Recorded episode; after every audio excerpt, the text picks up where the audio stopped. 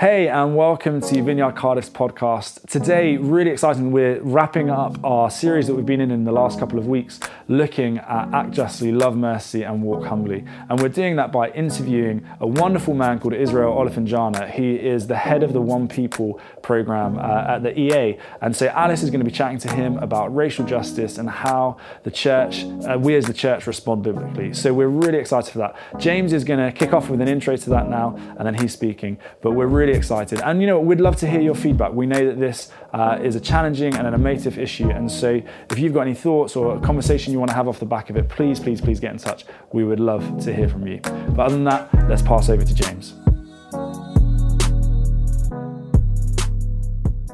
Hi, great to be with you. These past few weeks, we have been in a series looking at justice and compassion. Act justly, love mercy, walk humbly. And Alice started this off a couple of weeks ago by looking at the subject of justice. And she said this Justice is seeing people as made in God's image and then making it right when they are not being treated as such.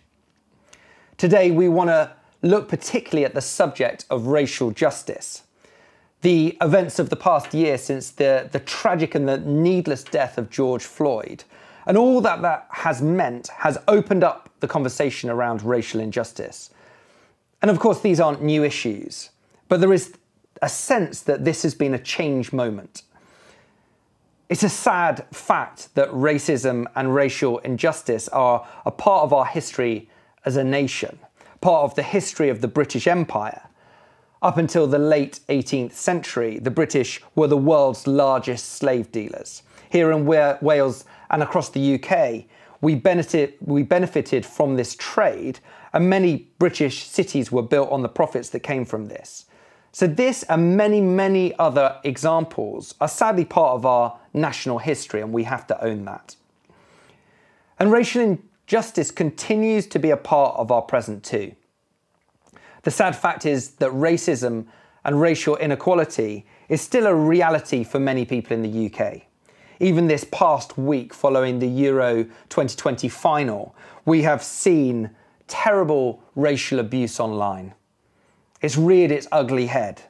And in other forms, aimed this racial abuse online has been aimed at some of the England players who've missed the penalties. Within just 24 hours, Twitter had to remove over a thousand posts and suspend a number of accounts. And of course, this isn't just happening to people in the public eye. From having spoken to people of colour in our own community, within our own church, we know that for them, racial discrimination and injustice is still a painful daily reality. We've heard stories that are shocking to hear and which have deeply saddened us. And we want to stand together today and say that this is not okay. That when one part of our church family heart hurts, we all hurt. As Alice outlined, issues of justice are not an optional add on to our faith. Justice is, justice is right at the heart of the gospel message in the kingdom of God. And as such, talking about racial justice today is not about political correctness or an alignment to any political agenda or anything like that. Arun Arora, co chair of the Anti Racism Task Force for the Church of England, said this Our work is not a battle in a culture war, but rather a call to arms against the evil and pernicious sin of racism. Our mandate flows not from identity politics, but from our identity in Christ. A diverse, multi ethnic church family is a hallmark of the kingdom of God at work. The church, in all of its diversity, united by the gospel of Jesus. In the last book of the Bible, the Apostle John has a vision of what heaven's going to look like, where everything is restored as it should be, the kingdom of God fully realized. And we see this in Revelation 7, verse 9. It says this After this I looked, and there before me was a great multitude that nobody could count, from every nation, tribe, people, and language, standing before the throne and the Lamb. What a beautiful picture of what awaits us when we get there the church in all of its diversity, reflecting God's creativity and worshipping Him into eternity. If this is God's kingdom vision, how are, to we, how are we to respond as followers of Jesus to the current reality that we're faced with? And as we begin to answer this question, we'd like to show you an interview that took place a couple of weeks ago between Alice and Reverend Israel Olofinjana. So enjoy. Hello, today I have the pleasure of doing an interview with Reverend Israel Olawulule Olofinjana.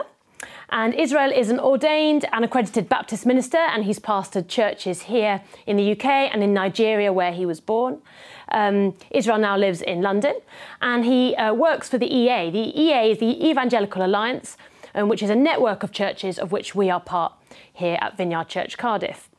And Israel has just stepped into a new role at their One People Commission, and the uh, the aim of the One People Commission is to um, is to celebrate diversity um, as well as at the same time modelling what it is to have unity in Jesus. So I'm so excited to have Israel here. Israel, hello. Hi, Alice, and uh, very good to be here. Uh, it's a pleasure to be here to do this conversation, to have this conversation, to do this interview, and to talk about justice, which is at the heart of the gospel.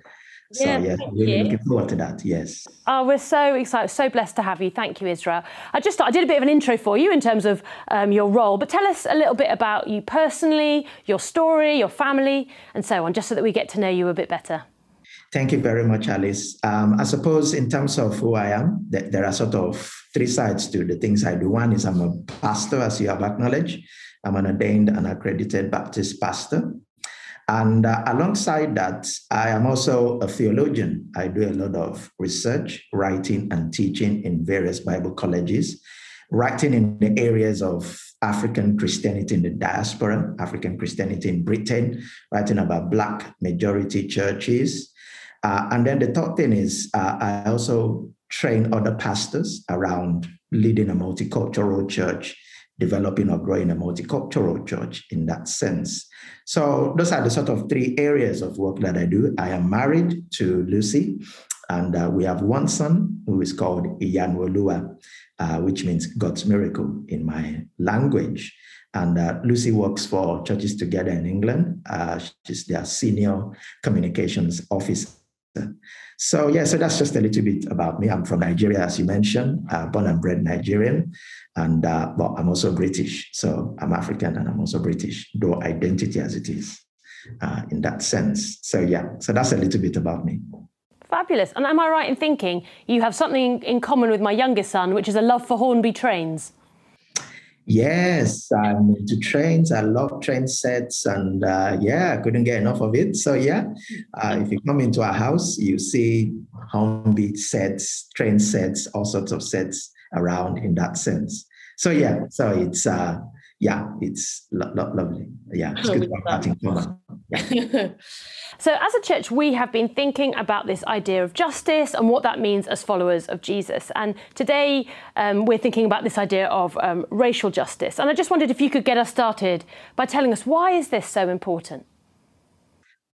I think racial justice is very important. One, because it's biblical oftentimes people start conversation on racial justice because they think, oh, well, it's political correctness or it's left wing politics or because of Black Lives Matter or critical race theory. But actually, from a Christian perspective, justice is at the heart of the gospel.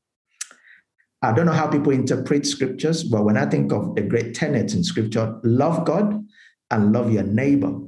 Loving your neighbor means you are moving beyond your own communities means you are moving beyond. I mean jesus gave that message home when he was talking about uh, the good samaritan. You know the lawyer that asked the question was really pushing jesus and was really asking uh, deeper questions. And jesus said well here is a story to illustrate who is your neighbor. Now what i find fascinating about the story is this.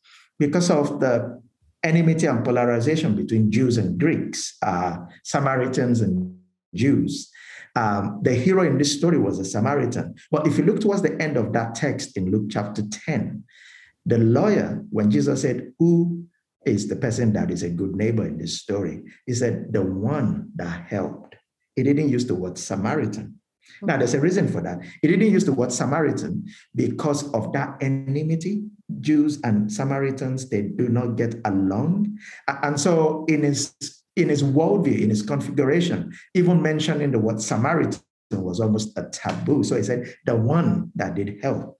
So when we talk about loving our neighbor, it's not about loving necessarily the person that lives next to you.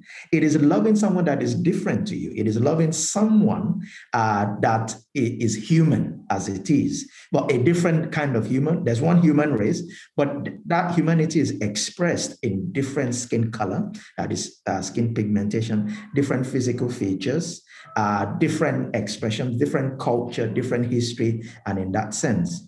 So I think when we're talking about loving our neighbor, that is the heart of justice, isn't it? And so when Paul talks about in Ephesians chapter 1 and 2, he talks about uh, two different communities becoming one in Christ. That is the Gentile community and the Jewish community coming one solid building in Christ. That is racial justice. At the heart of the New Testament is reconciliation. There's no way you're going to talk about reconciliation. Again, at the heart of that is justice. So when we talk about racial justice, it is scripture. Uh, and so that's the starting point. That the second is now the context. The context is historical as well as contemporary. Historical in the sense that when we look at uh, our history, uh, Europeans went from here to all over the world. And in that history, there was enslavement, there was colonialism. Now, people have come back from those regions, but there are still legacies of uh, slavery and colonialism that we are living with. And the death of George Floyd I'm afraid it's one of those legacies. But what that has actually that has done, it has brought conversation around racial justice to the fore. But actually, these are some of the things that we need to consider that it's biblical, it's historical, but it's also contemporary context that we are in. So justice is not political correctness. Racial justice certainly is not, is at the heart of the gospel. That is so helpful. Thank you. That's such a great definition of what racial, racial justice is. And as you said, you know, this last year with the death of George Floyd, it does feel like it's opened the conversation up again. Of course, um, these aren't new issues, but there is a sense that things need to change. I know people in our church, brothers and sisters, part of our church community, have been victims of racial abuse. And there's just this moment, I feel like, where people are saying this has to change. Um, what will it take, do you think, for things to change? And what role can the church play? What it will take for things to change is this. Now, and here is a bit of a problem. When we talk about racial justice in this country, there is always that excuse that we are doing better than America, or that, oh, this is not America. The context in America is different from the UK. Now, don't get me wrong, yeah, that's true. The American context is different from the UK in the sense that the American context is conquest first of Native Americans, Native Indians, and then there is slavery, and then there is segregation, and then racial discrimination. In the UK context, there is the UK's involvement in the slave trade, and then there is also colonialism. So the contexts are different. But what has happened in America is because of that background, they have always been having this dialogue. They have constantly been open to talk about it. Of course, they don't get it right, and it's all messed up. But there is always a national conversation, which is why there is something called the Civil Rights Movement, which Martin Luther King Jr. led in the 60s in that sense, because they've been having that national conversation. Now, when you look at the UK context, we have not really had this conversation about racial justice until the death of George Floyd. That is when we started having it. Now, in 1993, we started that conversation uh, when Stephen Lawrence died in Southeast London, very actually close to where I'm living at the moment in Woolwich, uh, you know, in that sense. So we started having that conversation then, and it was acknowledged that it is institutional racism uh, in, in that sense. But we've not really engaged this conversation. And I think until there is that openness to dialogue. And I think there is something about British sensibilities that don't want to have this conversation publicly. We want to make it a private, and this is where America is very different. They want to have it publicly, they want to talk about it. But in the UK, we don't want to do that. There is still a reluctance to have it. And even the race report uh, that came out not too long ago, it did says that there is not enough evidence to say there is institutional racism. And I think, again, that is part of the problem. Doreen Lawrence, Stephen Lawrence's mom, they say that that report is going to set us back 20 years on the significant work that has been done around racial justice issues. So I think one is we need to be open to have that national conversation and then to begin to look at what was the role of the UK in the slave trade what his role in that? Again, that's a conversation we need to have. And the church within that space need to pick up that conversation from a gospel perspective. That is to look at how can we go on this journey of restorative justice. Uh, and I think that word is very important because restorative justice is talking about reconciliation. It's talking about how we can work towards building an integrated, just society together, a collective responsibility.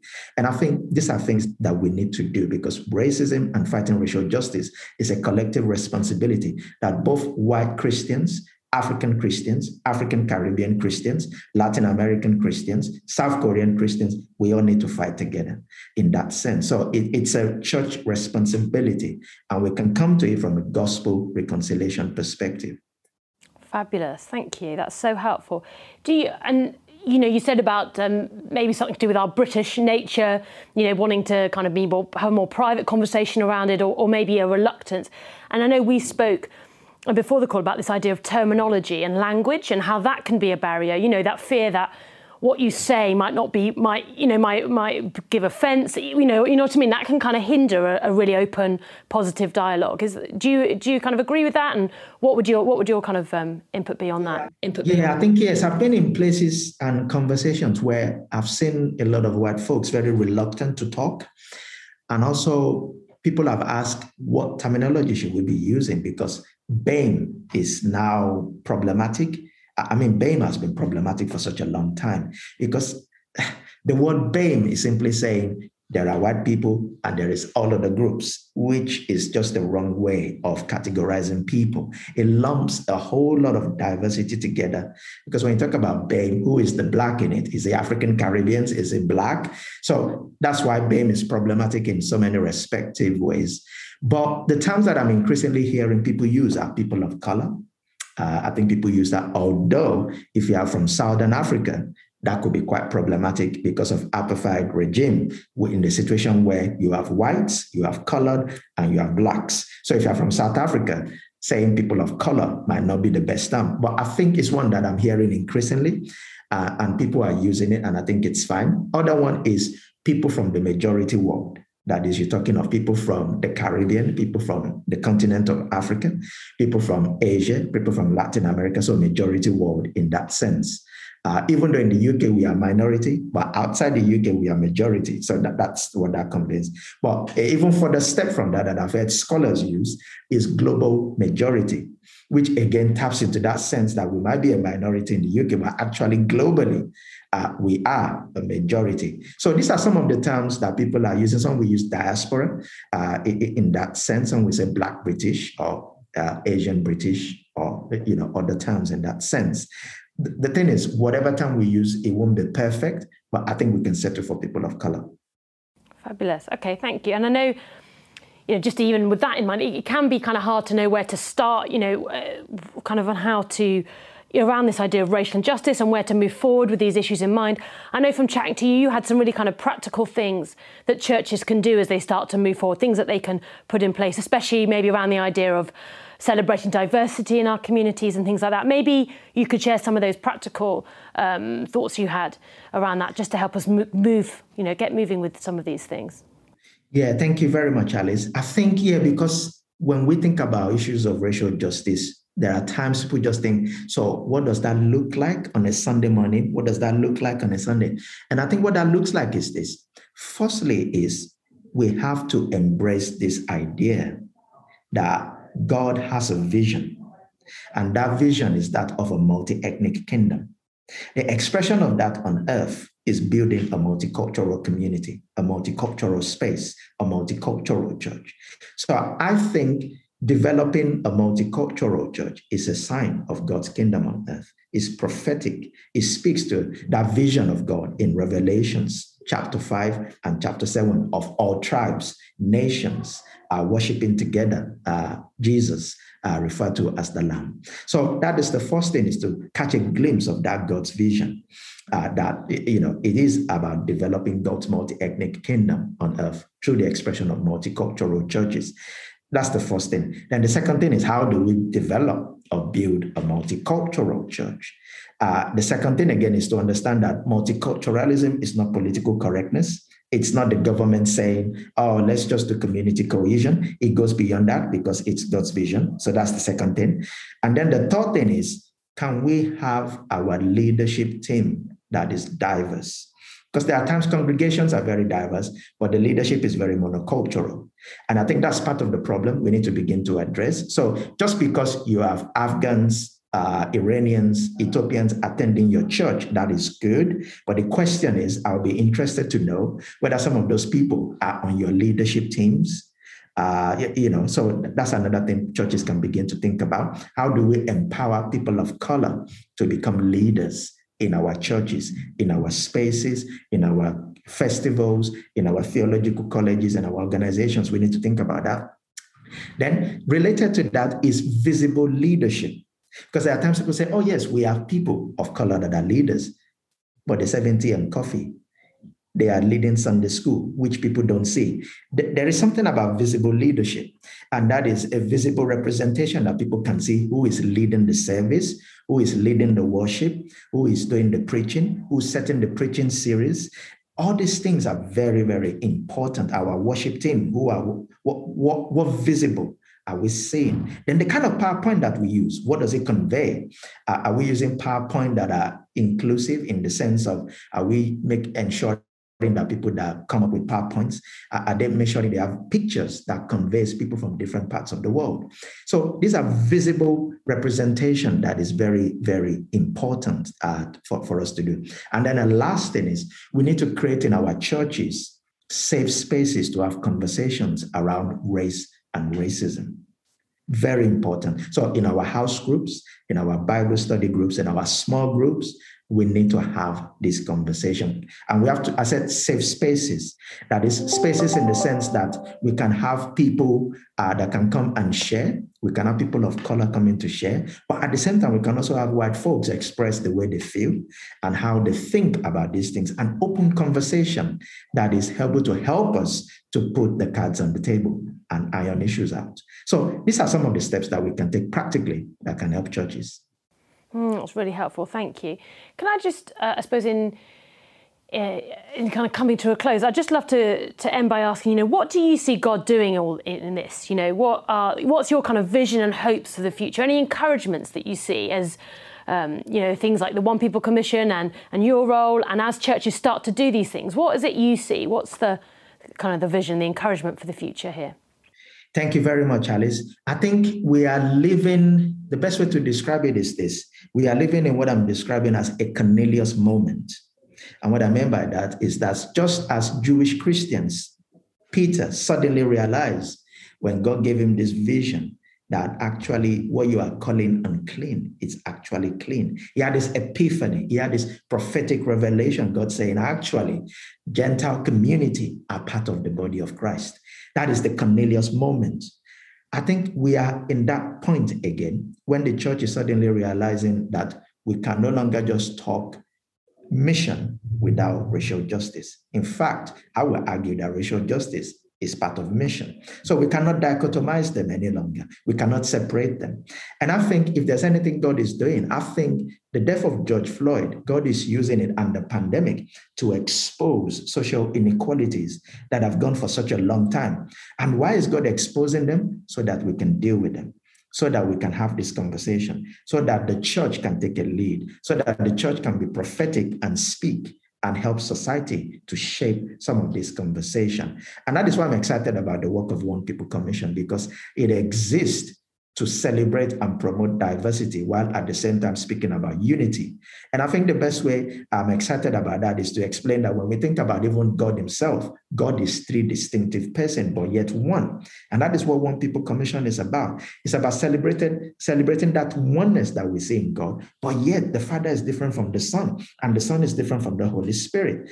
And that is what it's about, that God is one in essence, but yet three. And that is what God's body is about as well, unity and diversity. And that's what One People Commission is about. And that's why we are so excited to be helping churches in this season and in this particular time to lead some of this conversation. Lovely, thank you. Thank you, Israel. That has been so helpful to get your answers um, on some of these. Thank you for taking the time to chat to us. I just wondered if you might be willing just to finish by praying for us as a church as we continue to look at these issues um, here in Cardiff. Thank you very much, Alice. Let us pray. Heavenly Father, we thank you because you are a wonderful God. Thank you because you are the one who have called us. And Lord, I believe that we are in a prophetic season when you want the church to take a lead in this conversation, to champion the cause of justice, which is at the heart of the gospel. Father, help us to model something of your kingdom on earth. Help us to model unity in diversity in such a way that society will see and will come to learn from us and ask us questions how we can have this conversation without polarizing, without dividing, without falling. And so, Lord, help us. I pray for everyone that will watch this, listen to this, use it to encourage them, use it to embolden them, use it to empower them and resource them and to connect with their various communities. We ask this in Jesus' precious name. Amen. Amen. Amen. Amen. Thank you. Amen. Thank you. Thank you. And God bless you. Thanks so much to Israel for taking the time to chat to Alice. So much helpful wisdom as, as we look to move forwards with this. So, we just wanted to take a moment to respond to a couple of steps that Israel outlined that churches can put in place to be to create a more diverse community.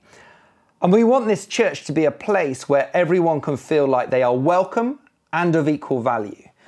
And whilst we love the diversity that we're increasingly seeing across our church family, we are aware that this isn't currently reflected in our leadership team and our staff team. We are monocultural, as Israel said.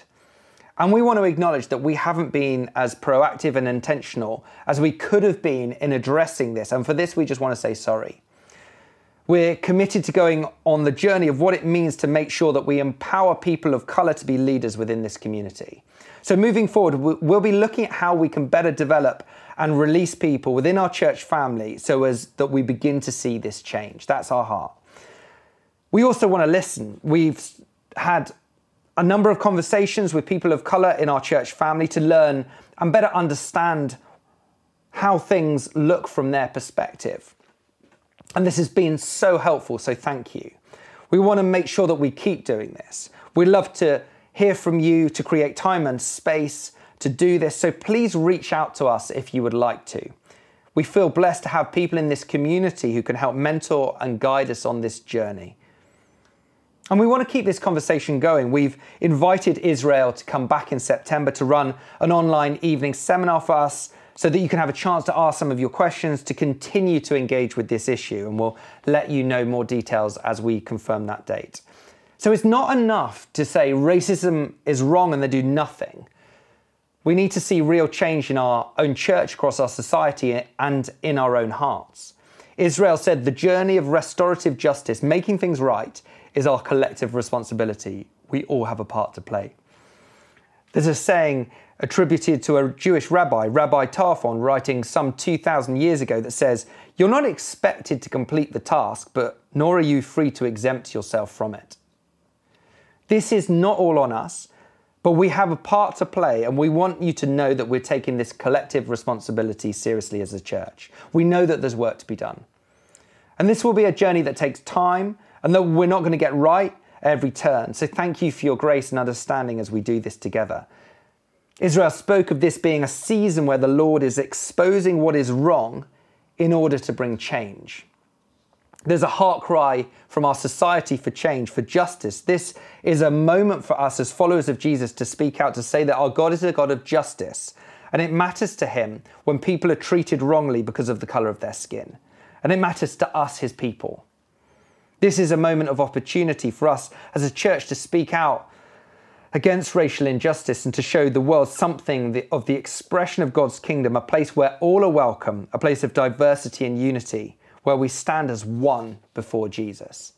Coming back to that verse that I said earlier, just this picture, this is the kingdom vision. After this, I looked, and there before me was a great multitude that nobody could count, from every nation, tribe, people, and language, standing before the throne and before the Lamb. Amen.